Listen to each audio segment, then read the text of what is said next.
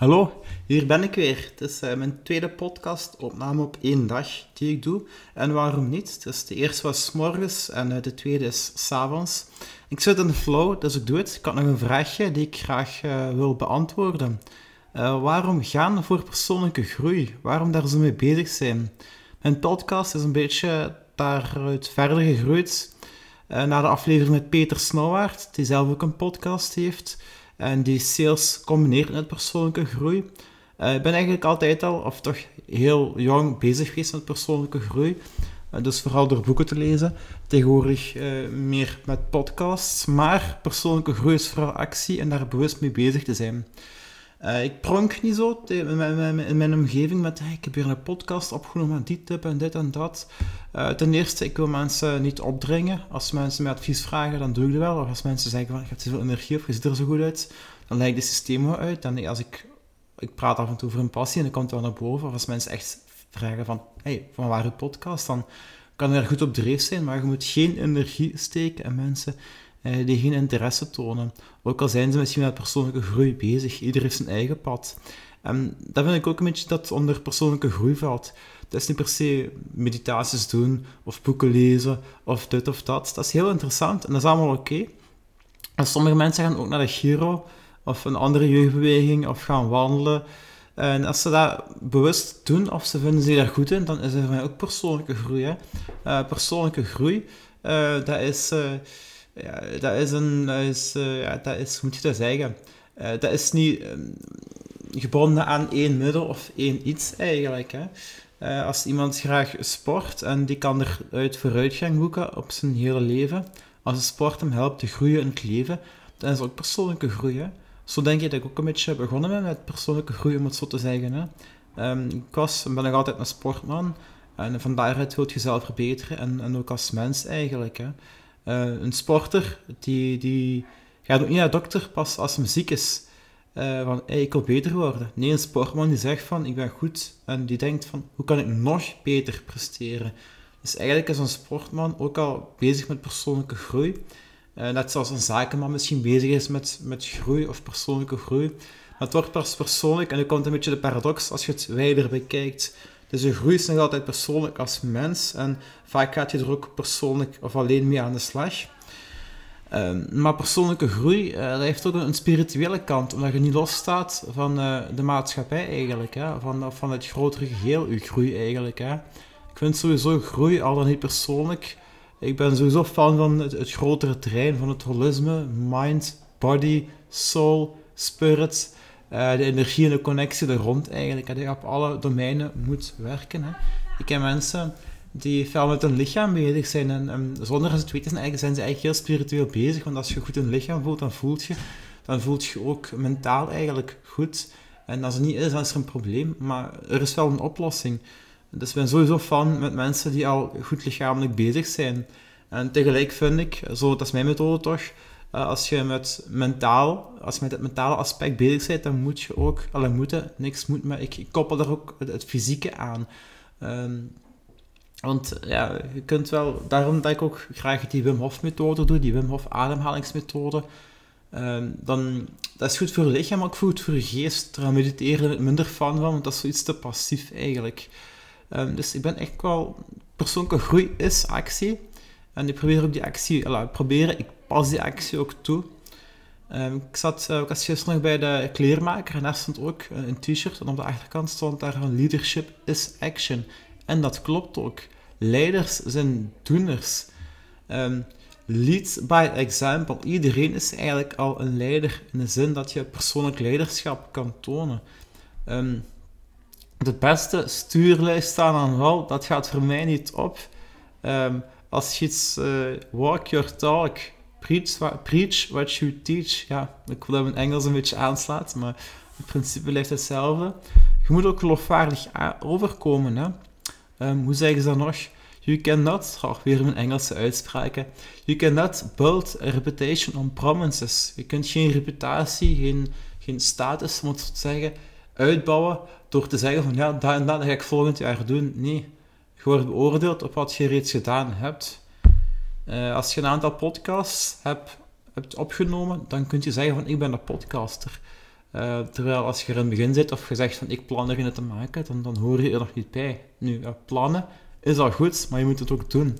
En nu we het over plannen hebben, er is nog een, mooie one-liner.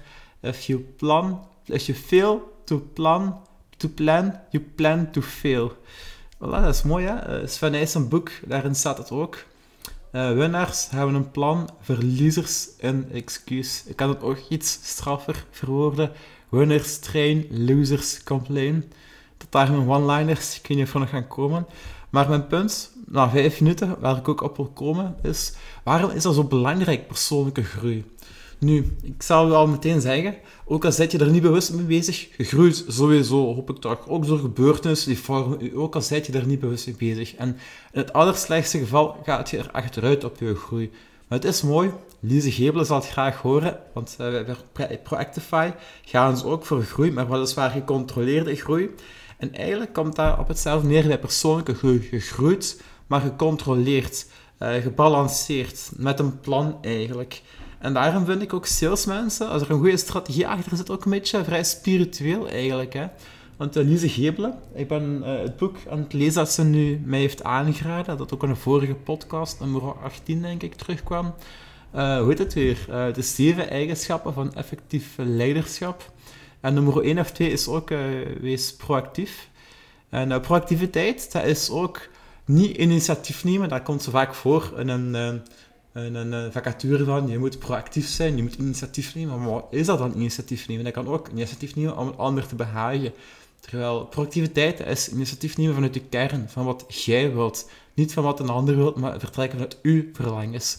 Nu, ik heb goed nieuws, want mensen zijn van nature proactief. Maar vaak wordt het ons afgeleerd om dat verder te zijn. Maar het zit al in ons flow, geluk, is ook een natuurlijke staat van zijn.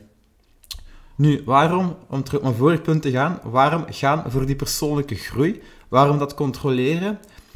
Um, vroeger waren we daar niet of minder mee bezig, want toen moesten we vooral overleven. Zien dat er brood op de plank kwam. Uh, dat, dat we konden overleven, dat we daarna nog bestaan eigenlijk, dat we niet ziek gingen, dat we niet opgegeten werden, dat we niet verhongerden. Daar moesten we ook kinderen maken om onszelf te, te verspreiden, om ons, uh, om ons gen door te geven eigenlijk, die biologische reden eigenlijk. En uh, helaas, of ja helaas, doordat we het net zo comfortabel hebben, um, spoort, dat, uh, spoort al dat comfort niet meer met onze biologische genen. Zijn we lui geworden, dik, lam en dit en dat. Daarover meer een podcast 18, die met Oersterk of over Oersterk. Um, maar doordat we dat punt al bereikt hebben, dat, dat er minder directe vrees is op, op ons voorbestaan, hebben we ook meer tijd voor die persoonlijke groei. En uh, dat is ook een van onze natuurlijke behoeften. Dat kadert ook in die piramide van Maslow. Dus aan het begin wilt je eten, brood, uh, whatever. Ja, niet te veel brood. Het is een uitdrukking, maar eet vooral ook veel groente en fruit en mineralen en vitaminen en vezels. Uh, voilà. Uh, maar bovenaan de piramide wil je ook iets betekenen. Uh, wil je ook groeien. Wil je ook een uitdaging hebben eigenlijk. Hè? Dus dat is eigenlijk een logisch gevolg van die piramide. Nu, die piramide van Maslow, je kunt die ook op je kop draaien, of er is ook kritiek op. Maar het is eigenlijk, daar kun je het grotendeels over eens zijn, een van onze menselijke behoeften. Ik denk, hoe meer comfort, hoe meer ruimte voor groei en waarschijnlijk ook hoe meer behoefte voor groei. Dus pak het. Als je een beter persoon kunt worden, pak het. Doe het. Onze voorouders hadden die ruimte niet. Terwijl als je een beter persoon wordt, dan kun je ook beter je kinderen opvoeden, het beter doorgeven. Uh, een, een betere wereld maken begint bij jezelf. Als je zelf positiviteit verspreidt, als je doorgeeft, dan maken we allemaal van deze plek een mooiere, betere wereld. Daar is ieder van ons verantwoordelijk voor.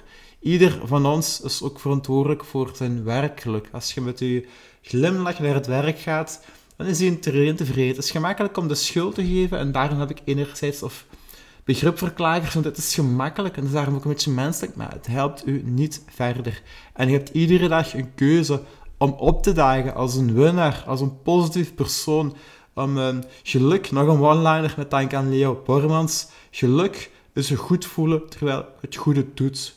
Je moet je niet ongelukkig voelen en je moet ook niet slecht doen, integendeel. En die twee samenbrengen is al een mooie combinatie. En wat ook een mooie combinatie is, of een mooi resultaat, is een mooie, korte, krachtige podcast, zoals nu, die rond de 10 minuten eindigt. Meer moet het niet zijn. Je krijgt hier een leuke talk, hoop ik toch. Als je luistert, laat weten als je het leuk vindt. Het tempo is hoog. Ik hoop dat het geen gezag is, maar ook een beetje inspiratie. Wat je moet onthouden is, persoonlijke groei is altijd goed. Het is een van onze menselijke behoeften. Is ook een beetje onbewust. Uh, je moet niet te altijd zweverig, die term is ook bedenkelijk. Maar ook als je gewoon kookt of whatever, of uh, met je kinderen bezig bent, dat is ook al persoonlijke groei. En uh, de laatste keuze, of uh, de laatste waar je ook nog mocht onthouden is, ga iedere dag voor de beste versie van jezelf. Doe het. Als je een keuze hebt, kies dan voor het goede en voel je goed. Voilà.